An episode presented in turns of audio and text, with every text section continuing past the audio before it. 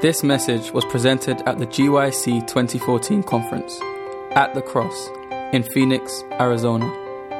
For other resources like this, visit us online at www.gycweb.org. Turn me in your Bibles to Genesis chapter 3, verse 8. Genesis chapter 3, verse 8. There's still a few in the in the front here. This is some chairs over here. Genesis chapter 3, verse 8. This is the last presentation of Healing Rain, the latter rain for the soul. And there is a handout. So I hope everyone um, has a handout. It's called Hiding from Intimacy. Hiding from Intimacy. Genesis chapter 3, verse 8.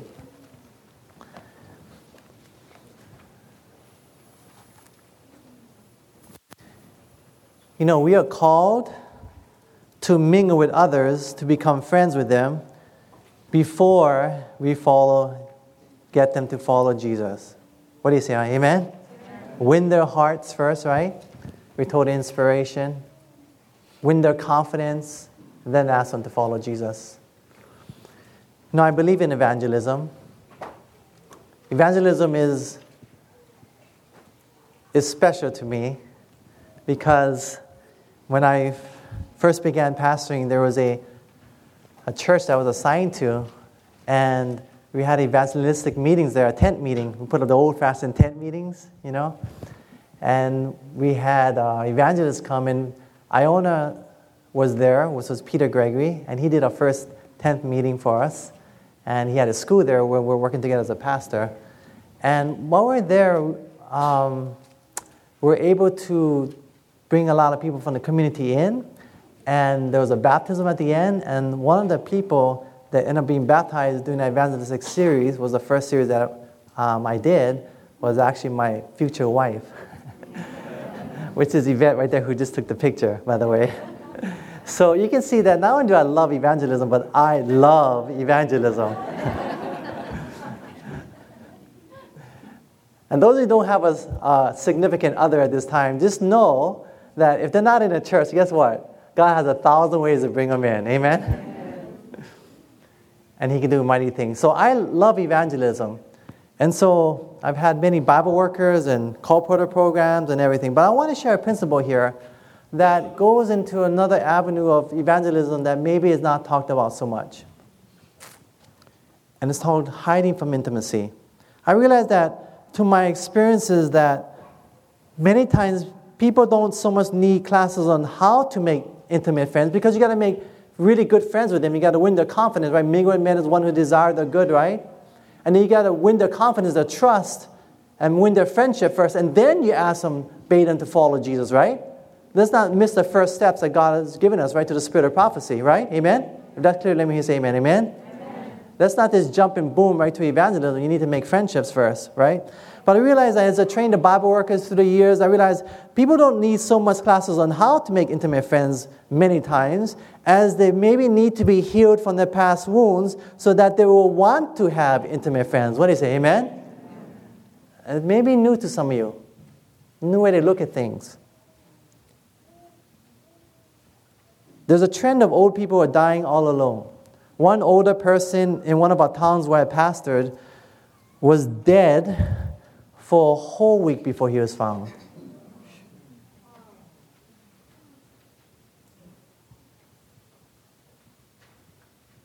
Dying alone. Sadly, the reason why many people are living and dying alone is because they are afraid of intimacy. And the reason why they're afraid of intimacy is because what has happened to them in the past. I did a meetings, I think it was last year, not this GYC Southwest, the, the other one before, and after one of my meetings on healing, a woman came up to me and she shared with me her story about her mom, who was an angry woman. She shared that her mom had chased all of her children away from her because of her meanness, and it come to the point where they did not want nothing to do with her anymore. This woman had told me that after listening to my presentation, she realized that her mom was very bitter of her because of her past. She didn't share with me the story when her mom was a child and how her mom had lost her mom had lost her mother in a car accident. She told me how she her mom was in a car accident and she was uh, unconscious and then she woke up out of the out of um, being knocked out and she woke up and she looked and right next to her was her dead mother. Very tragic, right? And know, it didn't end there for her. And then she went on to tell me the story. She related to me how she's, um, when she had her daughter, and there was actually shooting at the, shooting a gun in the, in the property. And her daughter accidentally got shot, and her own daughter also died. Said it was right after this that she realized her mom had become bitter at God and bitter at life. She told me that she realizes that her mom is still living in the past and that is affecting her present intimacy with her children. And then she asked me how she could help her mom to experience healing, being that her mom was 90 years old. You see, you can be 90 years old and still be living as if your mind was still 10 years old. Physically 90 years old, mentally, emotionally, spiritually 10 years old. And beloved, there are many people out there who are hiding from intimacy because of the past and who are longing to be set free. So, as we take a look at how people hide from intimacy, may God heal our hearts so that we may embrace intimacy with one another. Let us pray. Father, help us to understand the message of intimacy this morning, is our prayer. In Jesus' name, amen. Genesis chapter 3, verse 8 is opening text. What did Adam and do when God was looking for them? Genesis chapter 3, verse 8. Notice the Bible says, And they heard the voice of the Lord God walking in the garden in the cool of the day, and Adam and his wife, what does it say? Hid themselves from the presence of the Lord God amongst the trees of the garden. So here you have Adam and Eve hiding from the presence of God when God came looking for them to want to spend time with them. You see, before this time, Adam and Eve would always become excited when they knew that the Father, God the Father, was looking for them in the garden. Jesus was looking in the garden for them because they knew that this would be a chance where they actually could spend time with God. But not this time. Where once there was deep intimacy with one and another, this time they hid themselves from intimacy with God. And beloved, in the same way today, there are many people today who are hiding themselves from intimacy with God. You know, a young woman shared me in one of my churches, and we were talking, and she said to me, Pastor, you know, I'm such a private person that not only do I not open up to my husband, but I don't even open up myself to God.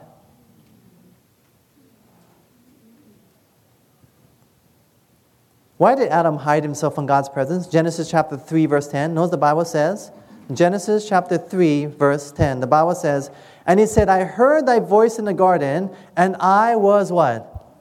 Afraid, Afraid the Bible says because I was naked and I hid myself. The reason why Adam hid himself from intimacy with God was because he was afraid. Yes, afraid of being naked. That's part of the truth. But he was also afraid of getting hurt. True, right? Discipline from God, maybe, right? Afraid of getting hurt. And the same way, the reason why many of us hide ourselves from being intimate with others is because we also are afraid of being hurt also. You see, many of us have been hurt so many times in the past that we don't want to be hurt again. So, what we do is we put up walls, we call them, all around us. So we can, like Adam and Eve, we can also hide ourselves from intimacy with one another. But the problem is that when we do this, we always lose intimacy with one another. And what we build up to protect us, guess what? Only ends up hurting us in the end.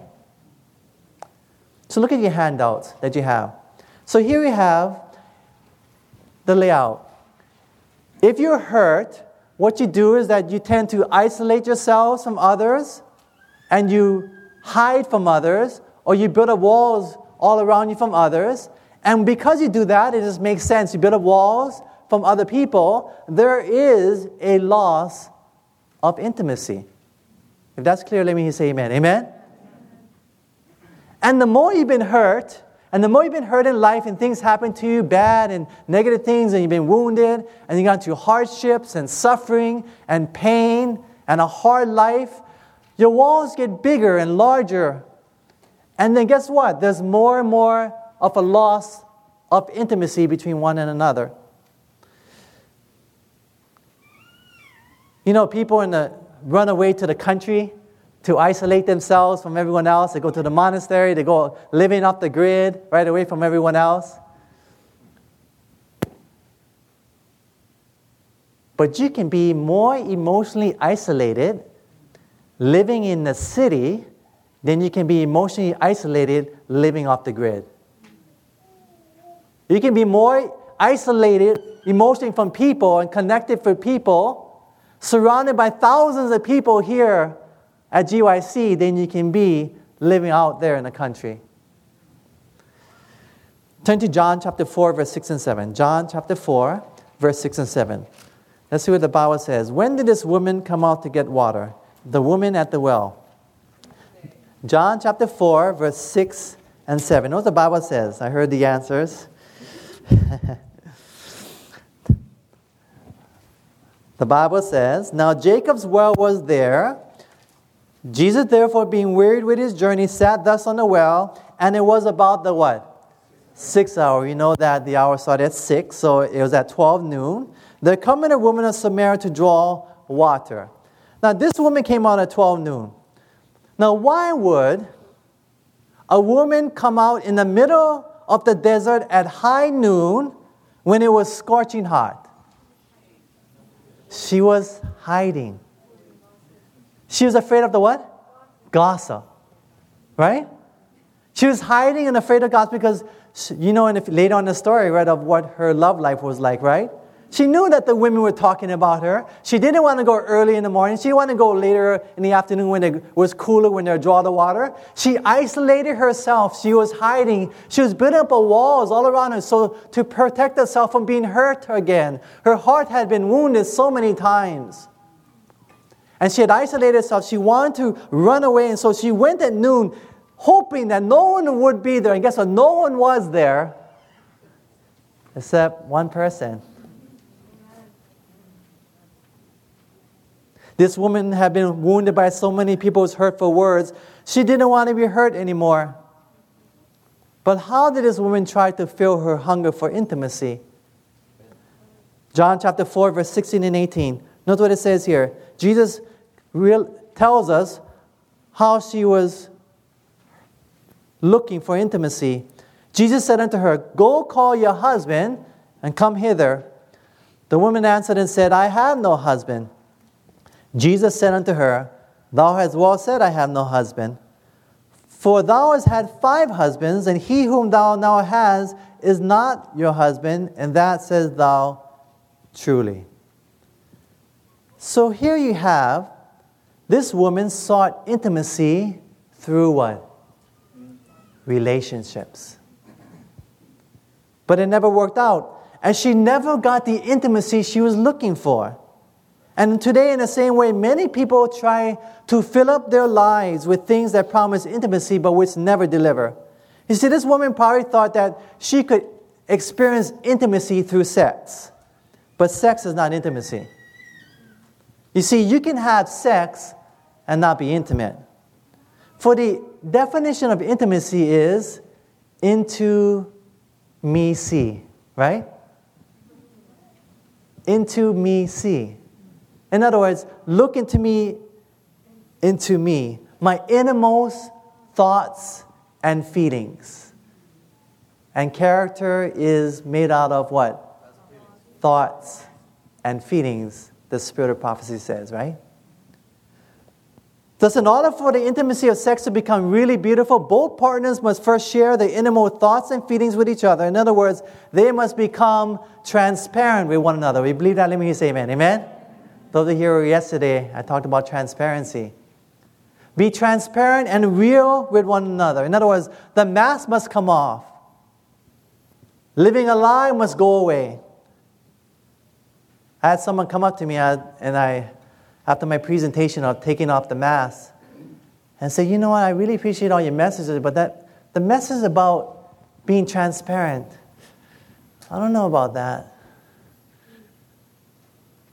You know, we're all fake. Everyone's fake. We all fake it. Everyone's not real. we're all fake. We fake to each other. We fake to our parents. We fake to our children. I fake it to my wife. And you want us to be transparent? And I thought about that. And I said, just because everyone else is doing it doesn't make that okay. Does it? Am I the only one here in GYC who wants transparency? I just want to know for my own sake. Am I the only one? I want to know.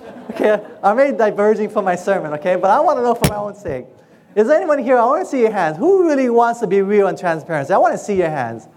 Okay, good. I feel better. I'm not alone. Not that I need your approval. You know that, right? not that you're pressuring me either, like I talked about yesterday. But this woman was looking for intimacy, to be transparent. Now, what happened next in John chapter 4, verse 20? When this woman realized that the conversation was getting too deep, what did she then do? Notice what happened next. The Bible says, Our fathers worship in this mountain, and you say that in Jerusalem is a place where men ought to worship. So here we have Jesus. He hit her right in the heart. He, he hit her where she was running to for seeking for approval from men. She was hitting where her addictions were. She was addicted to relationship. He was hitting the heart issues. If you believe that, let me hear you say amen. Amen? He wasn't hitting theological issues. He wasn't hitting the doctrinal issues with her. He was hitting the heart issues for healing. That's what he wanted for her. He wanted healing for her. My, I believe the greatest need of our church today. He wanted healing for her. But what did she do in verse 20? What did she do when he is talking about practical issues? She ran to what? Theological debate or doctrinal issues. Are you following me, church? You see, when the truth is heart searching, it becomes painful. And that is often the people who have unhealed emotional wounds that tend to choose doctrinal subjects so that they won't have to deal with the past emotional hurts. You think, where in the world did I get that? I got it from the Bible. Amen? but by the mouth of two witnesses shall every word be established. Amen? This is one witness, right? And we got the spirit of prophecy as the second witness. What do you say? Amen? So look down at your handouts as the second witness. Listen to this quotation. There need to be far more lessons in the ministry of the word of true conversion, heart experiences here, okay? True conversion than of the arguments of the what? Doctrines. In other words, we need to hear more sermons upon true heart religion, conversion, heart religion, conversions, healing messages than of the doctrines, arguing the truth and proof text in the doctrines. Why? Interesting, she tells the reason why. I gotta know why. I always gotta know why. She says, For it is far easier for the natural, for and more natural for the heart that is not under the control of the Spirit of Christ or the unconverted person. It's far easier for the unconverted heart to choose doctrinal subjects rather than the practical. See, the unconverted person wants to study about the 2300 days and not be converted. The unconverted person, and I'm not throwing out his doctrine, beloved, I'm, I'm totally present truth, believe me. I'm, but you gotta believe me, okay? you gotta listen to my sermons, okay? And every single sermon I preached, I, pre- I brought up prophecy in every six of these seminars. Bible prophecy. And I'm going to bring it out again today.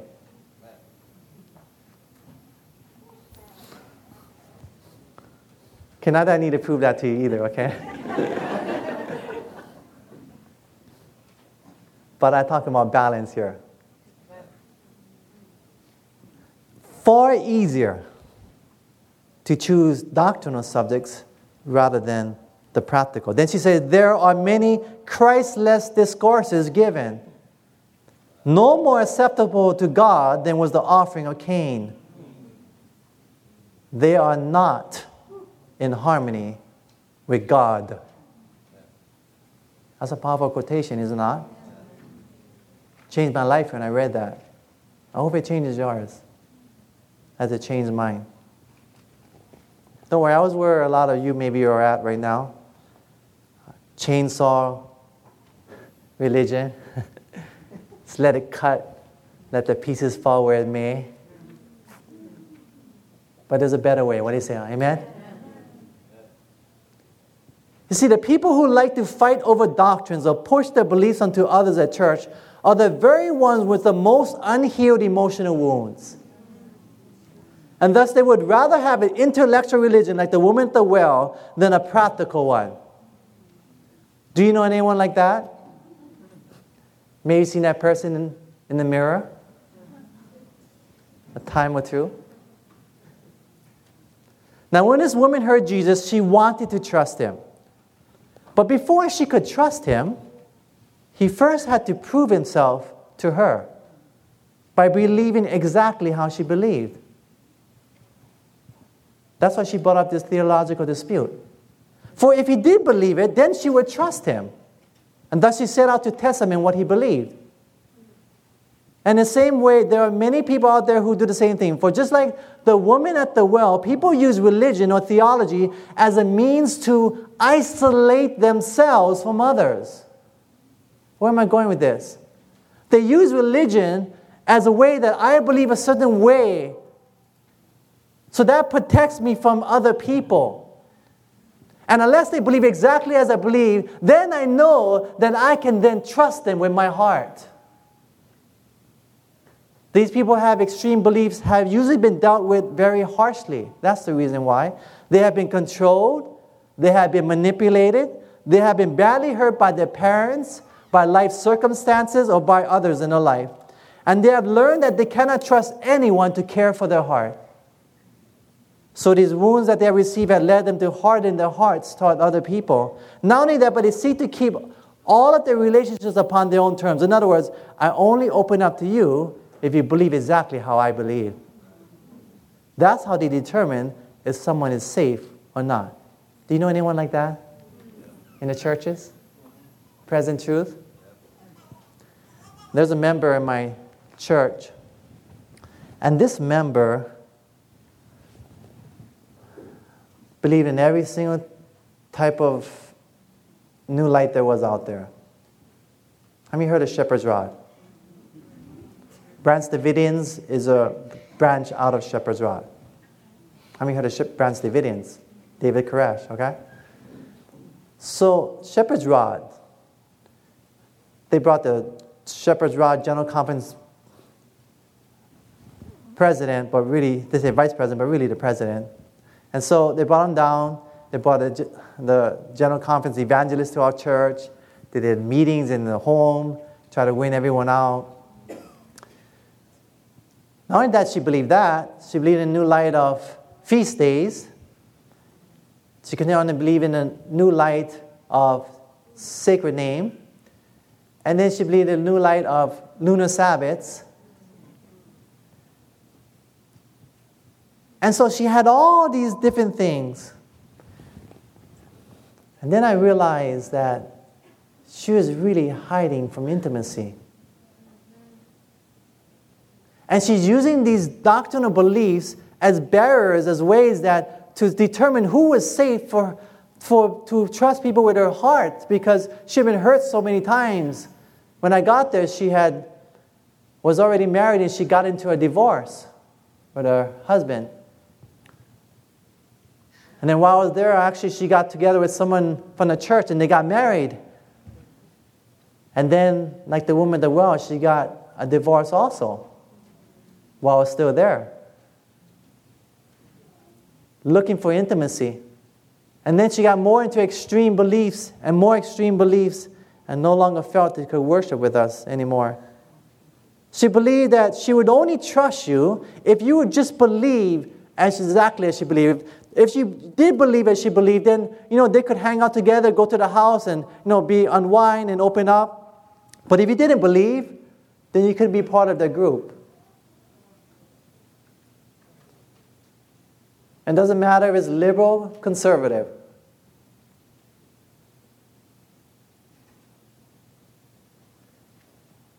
The same thing can still happen to us in our church. You believe that? Let me say amen. Amen? You see, this belief system brings an ideal breeding ground for religion without relationships. But you look at the Ten Commandments, the first four deal with our relationship with God, the last six deal with our relationship with one another. And so now you have a religion without any relationships. And even worse, this type of this system brings God's uses God's authority to justify the behavior because they are right and you're wrong. Or maybe you're right and we're all wrong, right? And thus they end up believing a lie just so that they can continue to protect themselves from getting hurt. And because they believe that they have the truth, the intellectual truth, they then feel no need for intimacy truth. Now, the root cause of having these extreme beliefs is fear. The fear of being vulnerable. But the problem is, vulnerability is the main ingredient in having a quality relationship. I know that the only thing that snaps these people out of isolation religion is when the children leave the church and go astray. I warned her. I said to her, Look, if you do not make any changes, I'm telling you, you're going to lose your children. Unfortunately, that prophecy came through, through about three years ago. And her daughter left the home. Who, under her roof, was extremely spiritual looking. Highest standards you could think. Beloved, external standards is not a true sign of true practical Christianity. Believe that? Let me say amen. Amen?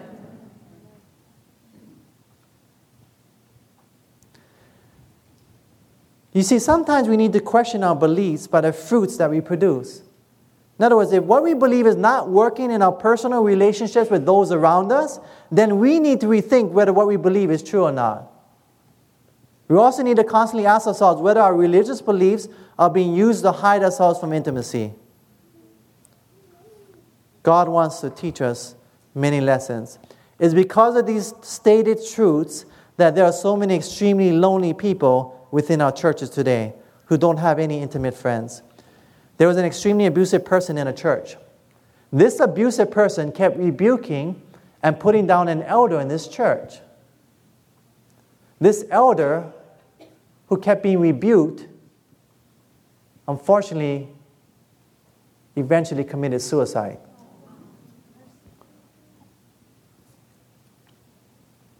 Two years later, the abusive person in the church who abused the elder, two years later, this abusive person's own daughter also committed suicide. And after his daughter killed herself, herself, his son then left the home and now doesn't want anything to do with his dad. Maybe he realized what he did. Maybe he didn't. But what a tragic way to realize he made a mistake. How does Jesus initially deal with this woman running away from her pain? John 4, verse 21. Notice the Bible says. Excuse me. John chapter 4, verse 21. Notice the Bible says. Jesus said unto her, Woman, Believe me, the hour coming when you shall neither in this mountain nor at Jerusalem worship the Father. I want you to notice that Jesus didn't get caught up in a theological dispute. In fact, at first he didn't take sides, but instead he took another route by saying that he would there'll come a time where we wouldn't worship in this mountain or we wouldn't worship in Jerusalem. And the same way, when we're being distracted by these people to enter into a theological dispute, we should instead avoid it and then bring it back to the real issue, and that they have been hurt and they have been wounded, and they are now themselves hurting and wounding others. For the abused always becomes the abusers if they have not experienced healing. And they need to stop, or else they will end up getting a divorce. They need to stop, or else they will continue to have no friends. They need to stop, or else the children will not want nothing else to do with them. They need to stop, or else they will end up dying alone. There's a woman, another woman in one of my churches. I don't know, you're probably thinking how I get all these crazy stories this whole last six times. I don't know why God allowed me to have these experiences. I don't know why.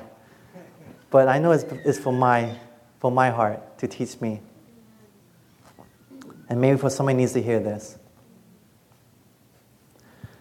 There's a woman who also believed new light in our church.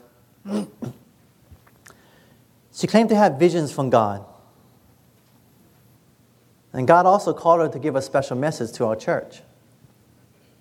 Now you think, well, you know, they all claim to have visions. But let me share you something that seemed a little strange. I was, um, you know, I share with you that I've been ill for the last 15 months, right? On medical disability. I've been out.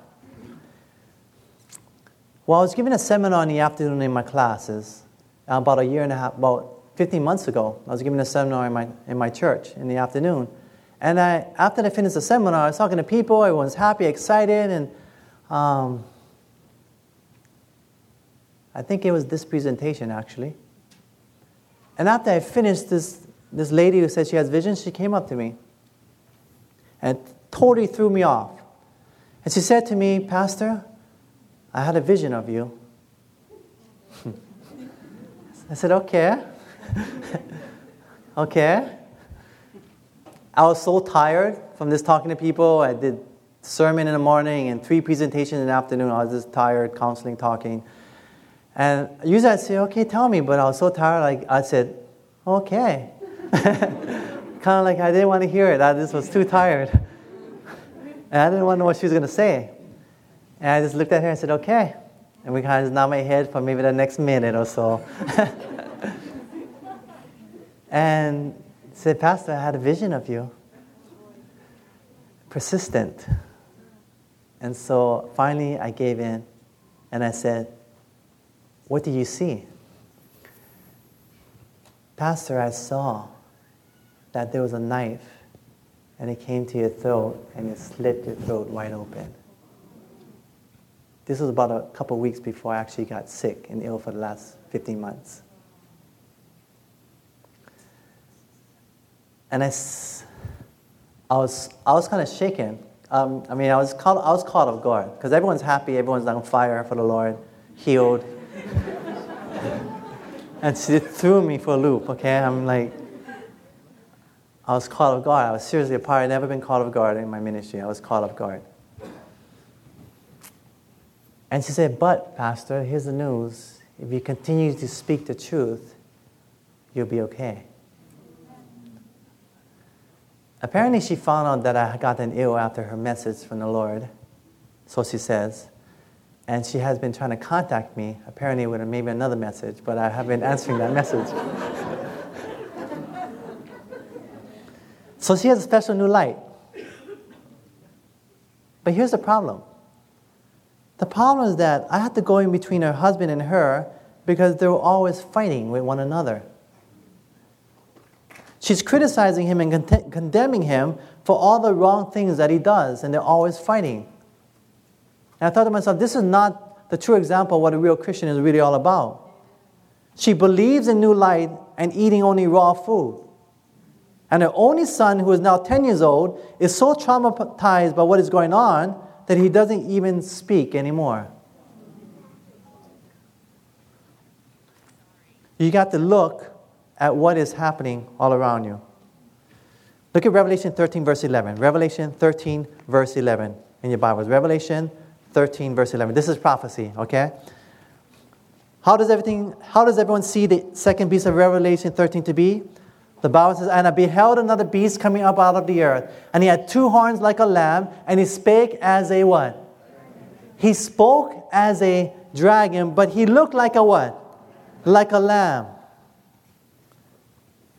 he looked like a lamb. You see, people think that this dragon is a lamb.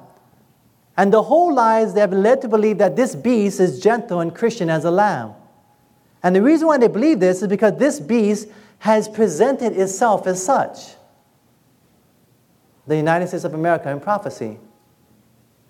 Now, the reason why many people don't see this lamb like beast as being a dragon because this lamb like beast doesn't want anyone to know who it really is. In other words, this beast doesn't believe in transparency. And the reason why it doesn't believe in transparency is because it doesn't want everyone to know that it really has a heart of a dragon. This is why this nation believes in secrecy and not in transparency. And this is why it will do everything possible to stop any type of leak as to who it really is. Now, even though this nation doesn't want to be transparent, it still wants every citizen in this country to be transparent. And how they get that to be transparent is through spying and keeping records on you rather than allowing you the freedom to choose to be transparent. True? And thus, the hiding of one's own secrets and the forcing of another to give their information is really it's a false intimacy. And this false intimacy is really the spirit of the image of the beast. Now, what is a nation made up of? People, is it not? So, what it's really talking about here is that this nation, this prophet is really revealing how you and I would be like in the last days in our relationships with one another. For we too in America are prophesied to have a false intimacy where we don't like to open up ourselves to others and be real. While at the same time, we want to hear the latest scoop and gossip about what others are doing. We hide from intimacy from our husbands, our wives, and our children, our parents, our friends, our fellow church members. We are not transparent and we are not vulnerable. And those who continue down this road of false intimacy will one day join the ranks of the mark of the beast in pretending to be something it is not, and also in forcing people to share their personal information so you can get them to do what you want them to do. There are many people in the church who have told me that I am their only friend.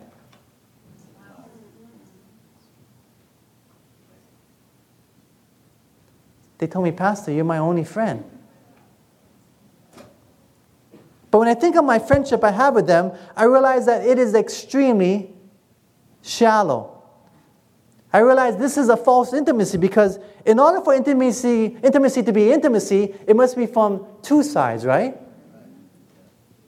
And so they feel close to me because I share and open my sermons to them, but they don't open up themselves to me. I realize church members don't hardly know each other. What's the solution? Romans chapter 5, verse 8.